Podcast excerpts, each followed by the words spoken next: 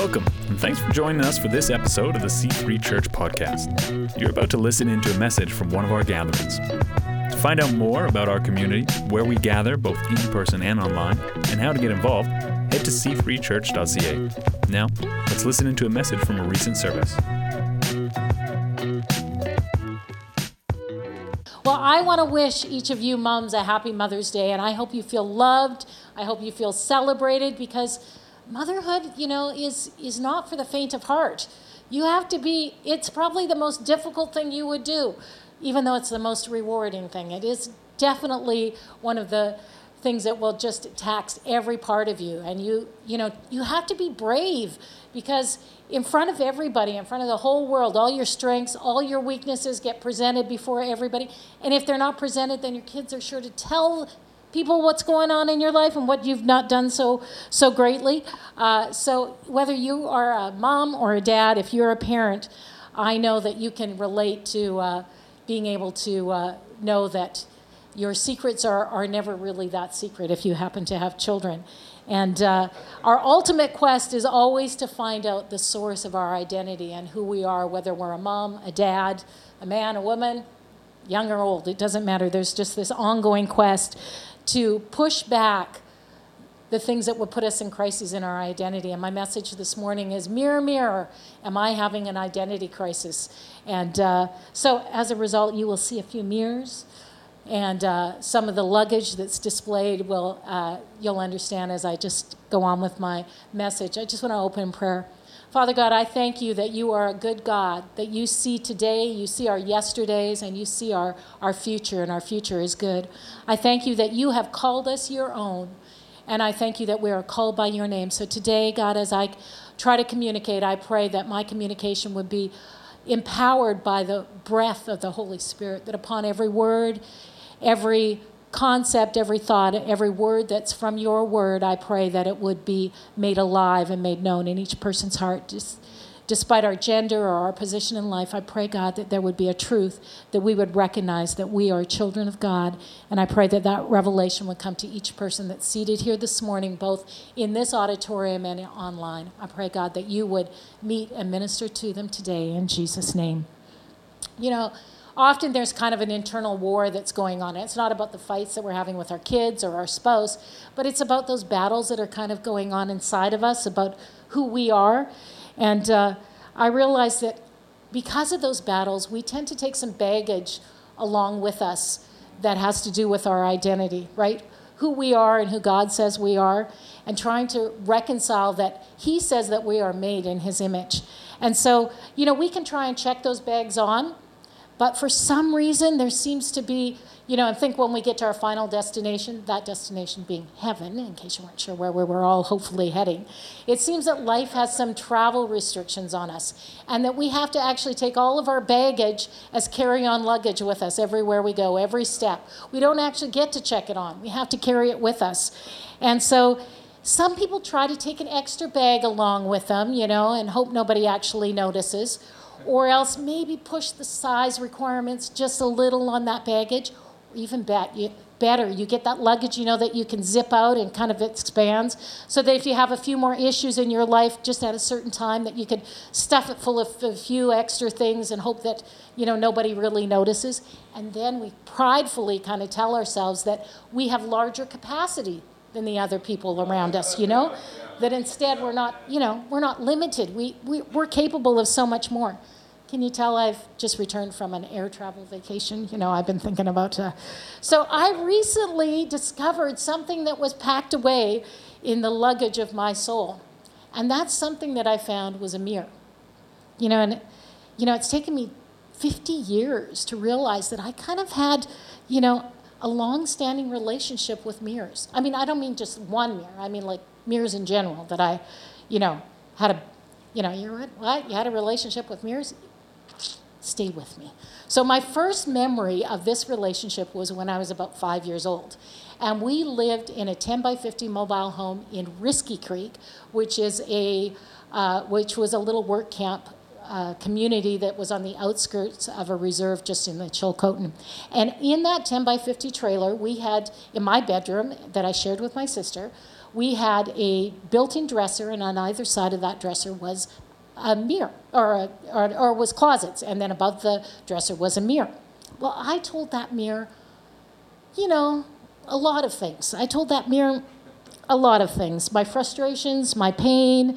I dialogued a lot of possible conversations that could happen in my life. It was my confidant. And, uh, you know, there were things that were going on in my little world as a five year old that I, I needed somebody to talk to.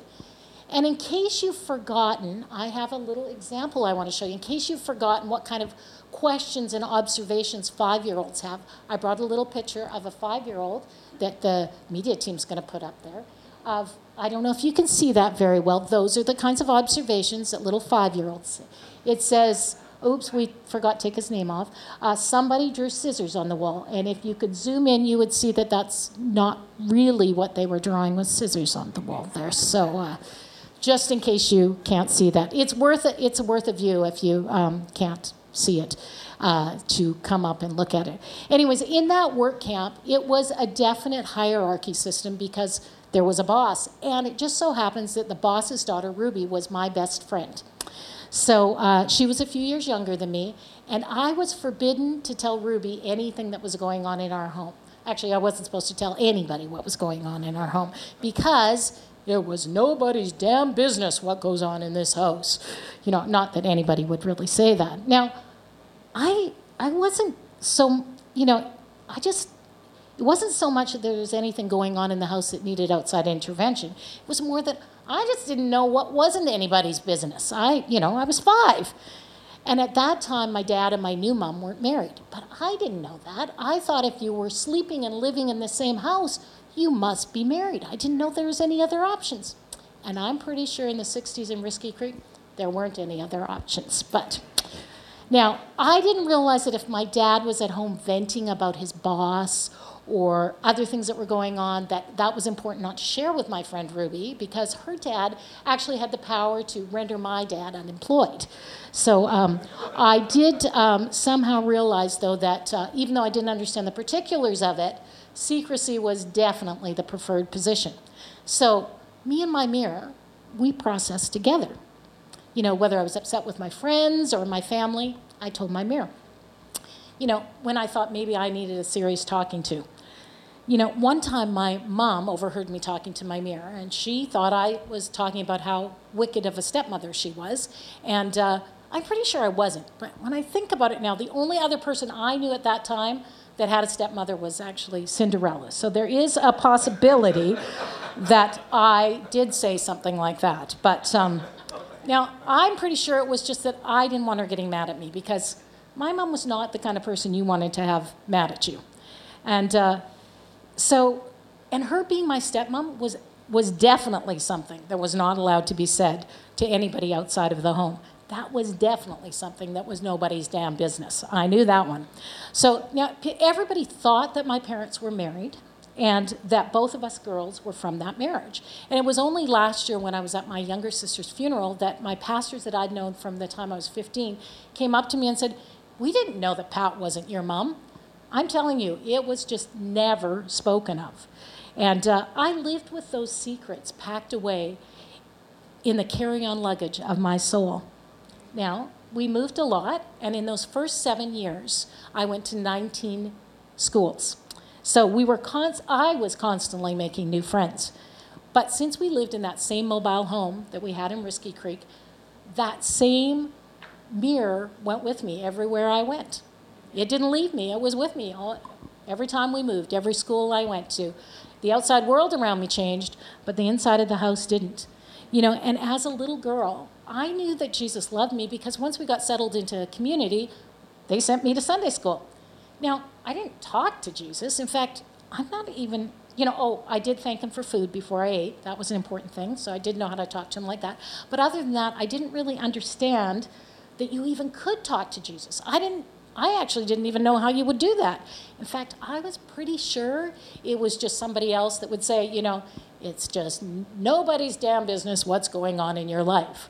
So, you know, I I don't think I would have even told him anything because I wasn't supposed to tell anybody, right? So growing up, my mom was very well, she was quite, let's go, she was quite superstitious. And she would often recite superstitions. And uh, so if there were two forks on the table, that meant somebody was coming hungry for, was coming for dinner hungry. Now, I live in a condo, and I have to buzz you in, so it's going to take just a little bit more than an extra fork on my table to get you a dinner invitation. Just letting you know that. So, um, but uh, and then if you gave a knife or a pair of scissors as a gift, you had to attach a coin to the blade because uh, otherwise it was going to cut through your friendship and it was going to destroy your friendship. Now, if any of you have ever bought a Cutco knife, which is a company they make really good knives, you will find that there's a nickel on either in the box or on the blade. So somebody from Cutco, they must have grown up with that superstition too, I'm pretty sure. So, and the list of superstitions went on and on. So if you broke a mirror, does anybody know what happens? A big mess. A big mess, yes, but no. Seven years, bad luck. So what do you think that did? For me, mirrors were treated, treated sort of sacredly around my house. You know? And I have so many stories when I start to look back on it about mirrors, punishments that I received in front of the mirror. So I remember I was probably about six or seven, and I, um, I must have been looking in the mirror too much. I don't know what I was looking at, but I had to. It was a full-length mirror in our hallway, and I had to kneel in front of that mirror on unpopped popcorn for an hour, and I couldn't let my bum touch the bottom like couldn't be on the floor. It had to, so I had to kneel highly on my knees, and that was because I was looking in the mirror for too long. So I must have had an issue with mirrors for a while. I don't know. Now it's after all that time and all the things that I look back on, you th- it's only actually recently that I realized that I kind of had an ungodly relationship with mirrors. I mean, I had them safely packed away in the luggage of my soul, and I had unintentionally honored a created object with my secrets and with my attention. And I wonder how often people actually give things and other people a higher place than God in their life. You know, as I began to ask God and the Holy Spirit about this and how deep actually those effects went on my life, He began to speak to me, began to unpack things that I hadn't really noticed before. You know, we, think, we talk about being self aware, which is really just the will and the skill to understand how you see yourself and how people around us see us. But do you know, 95% of people think that they're self aware, but in reality, it's actually only about 10 to 15%. So 80% of us lie to ourselves about lying to ourselves. So, can I encourage you to maybe stop assuming that you're self aware? Because that reflection that you're looking at is not accurate. Self awareness requires us to have to manage what's inside of us, right? And it's not enough. Thankfully, we have a Holy Spirit that wants to reveal things to us. And that Holy Spirit will give us revelation, and it will always trump self awareness. You know, it does help if we yield to God, though, and we allow Him and the Holy Spirit permission to help us transform our minds and unpack the luggage of our souls you know, I began to notice lately that I was still having conversations with my mirror, and I was no longer five years old.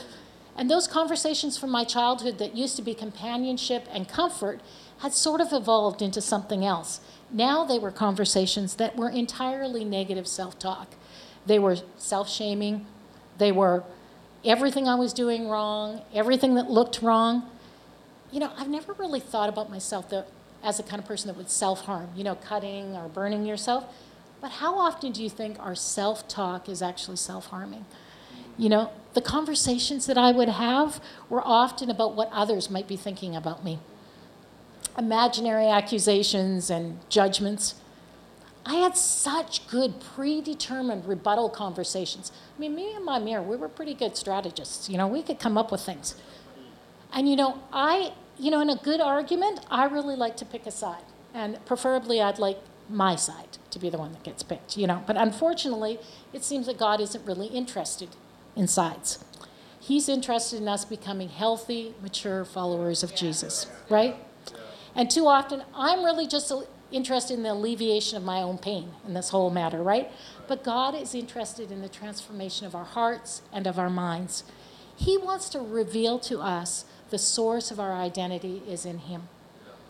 You know, I often would feel like I needed to defend myself. And I think I'm pretty good at it, you know? I mean, and then God says, you know, I really don't care about the outcome of a disagreement. What he cares about is me. What he cares about is you, right? He sees a much bigger picture than what I can see in my limited view of what's going on. It's not just the reflection that stares back at me. What happens is that reflection becomes a distorted image of who I actually am. And the ongoing self talk had me defining myself by the opinions of others. And you know, those were not even opinions that mostly got expressed. They were just assumptions I made and things that I started to believe that maybe people were saying about me behind my back or when I wasn't in a room.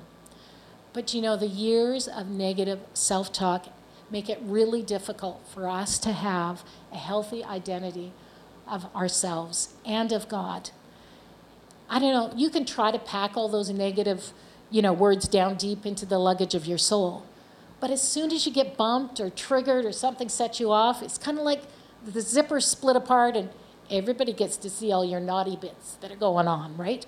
And uh, it's only really in the last decade or so that I've realized how damaging the insecurities that each of us have are. And I think, well, doesn't everybody have insecurities? Sure. But you know, those roots can go so much deeper.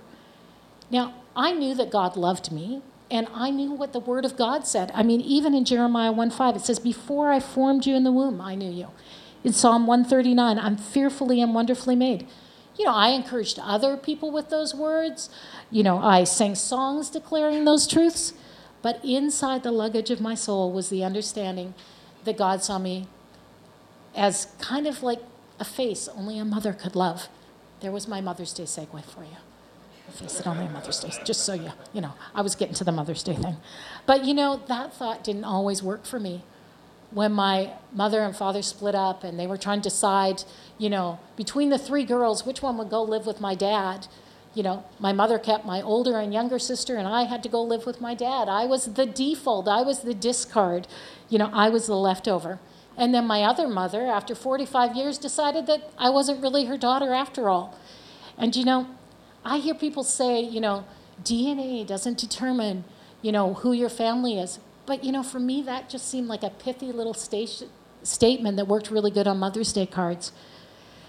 And you know, I'm not sure I really felt like I could count on the defense or the protection of a parent.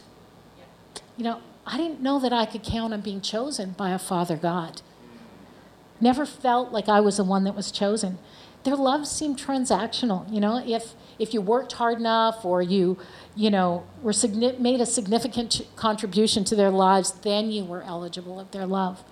You know, and as I say that now, I, honestly, I, I wasn't aware of those motivations and those thoughts that were going into the suitcase of my soul.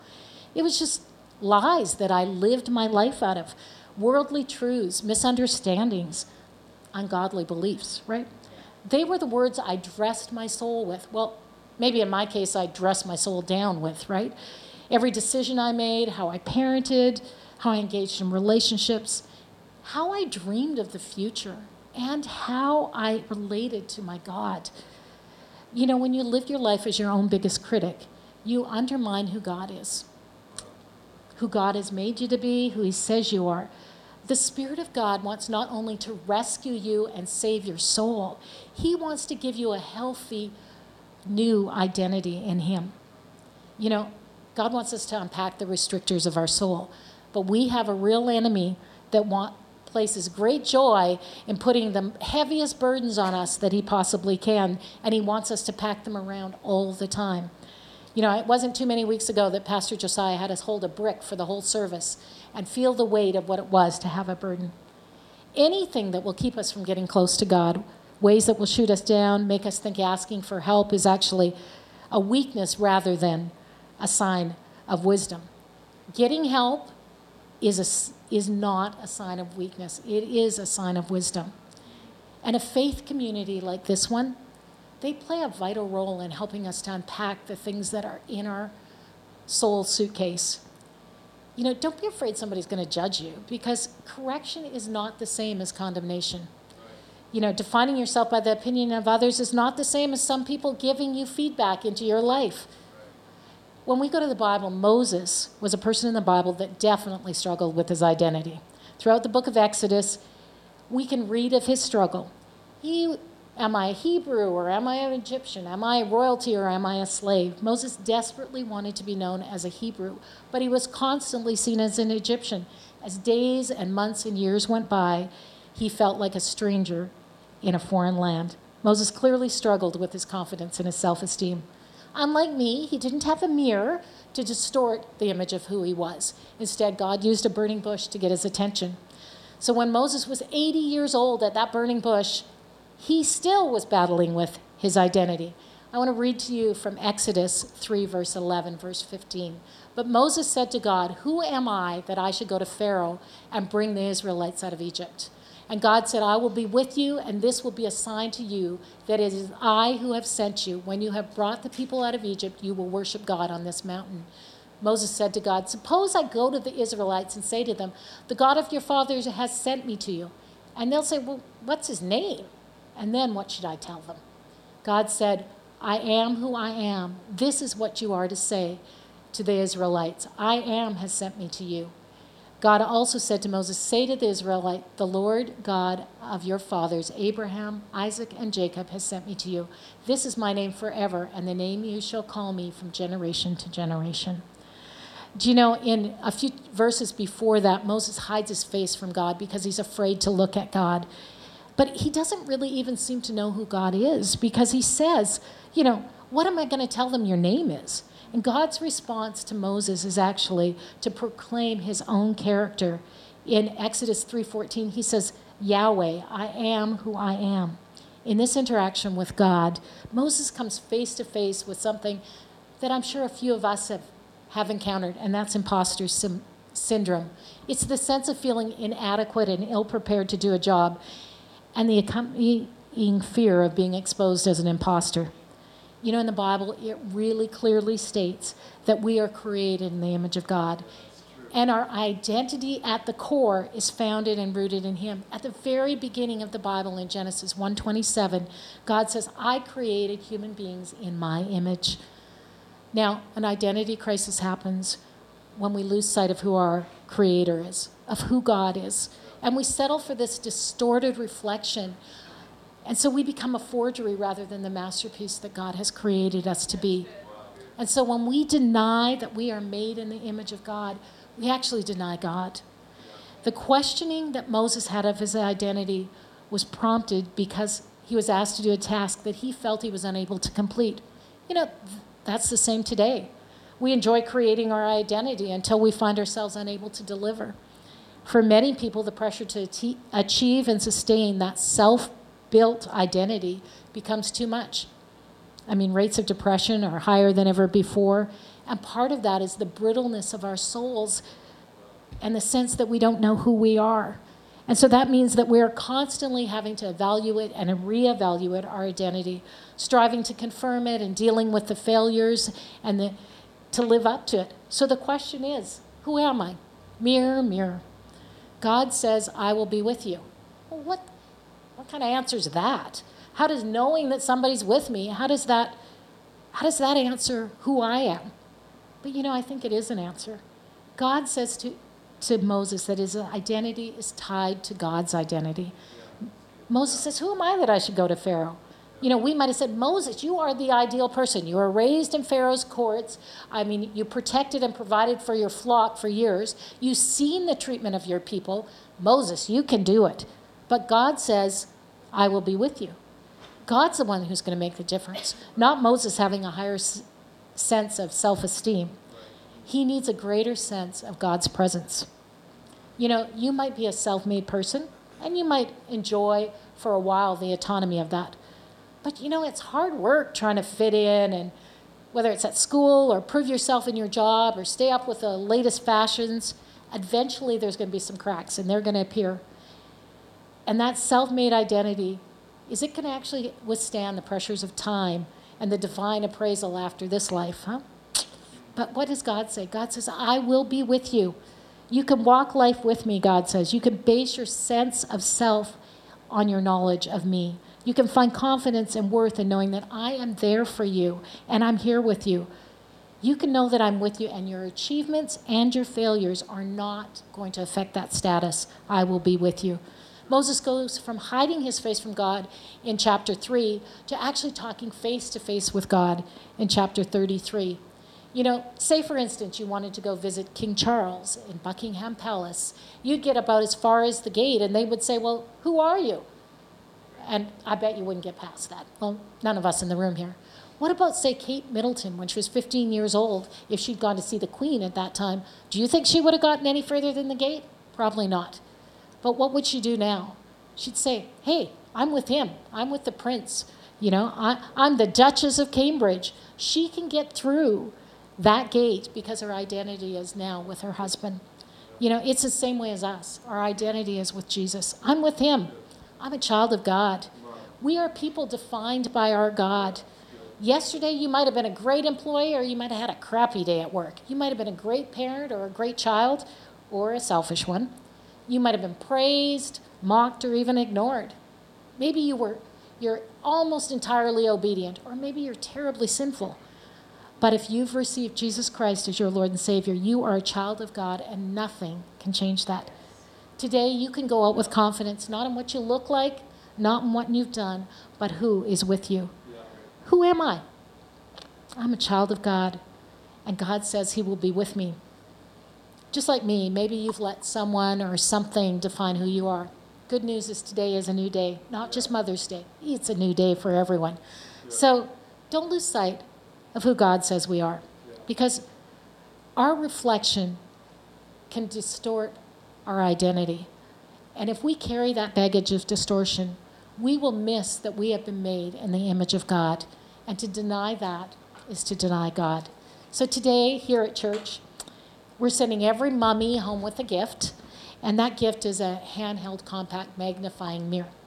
You know, that mirror is so you will have a reminder not of who you think you are, but who God says you are. No longer denying that God is God. He says, I am who I am. I am with you. Mirror, mirror, am I having an identity crisis? Not today. Not today. Because I am, Yahweh is with me. I am is my identity. I am that I am, fearfully and wonderfully made in His image. Thanks for tuning in today. Each week, we gather in cities across our region and online to explore the truth of freedom available to all in the message of Jesus Christ. To find a gathering near you or to find out more, head to c3church.ca.